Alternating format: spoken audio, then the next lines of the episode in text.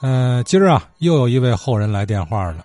曹作宏，曹先生也是在这张大合影里啊，看到了自己的父亲，呃，同样是一位弦师伴奏员呢，呃，并且是梅花大鼓花云宝老师的启蒙先生。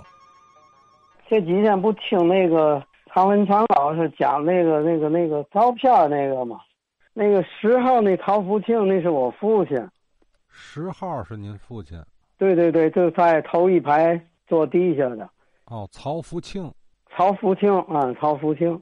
哦，曹福庆先生是哪个团的先师？呃，和平老和平的。哦。呃，四十年代到文革吧，一直给马宝山加弦在没给马宝山加弦时候，他他是以梅花大鼓为主，还有好几个徒弟，最有名的就是那花花云宝。后来他又拜在那个卢腾科为师的，就改成花拜的了。我父亲以前他们那金，他们属于金丸汤的。您父亲是哪年生人呢？呃，一九一零年，一九九六年过去的，老家是大州的。啊，嗯，什么时候到天津的？还是在家学的这个弹弦儿？不是不是，他跟我爷爷来到天津的，十多岁吧，跟他师傅学的。啊，师傅是谁呀？姓张，张什么？可是我就一直就想不起来了。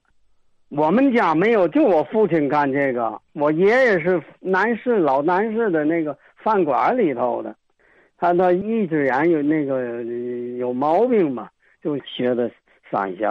您父亲最早是给谁开始伴奏啊？梅花大鼓有个叫他的女徒弟叫刘刘艳秋。还有好几个那个徒弟，我都那我就都不知道。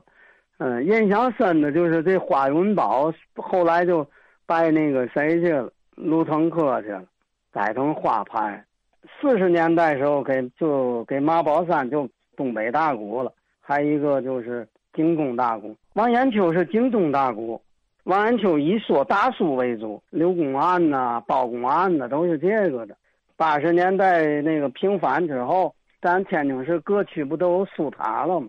就都进那个书塔给王延秋那嘛。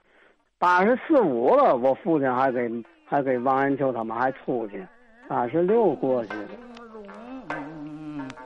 见家人头边写影，叫嚣哎，这段录音呢，就是马宝山先生的这个辽宁大鼓，是吧？可能伴奏员正是曹福庆先生啊。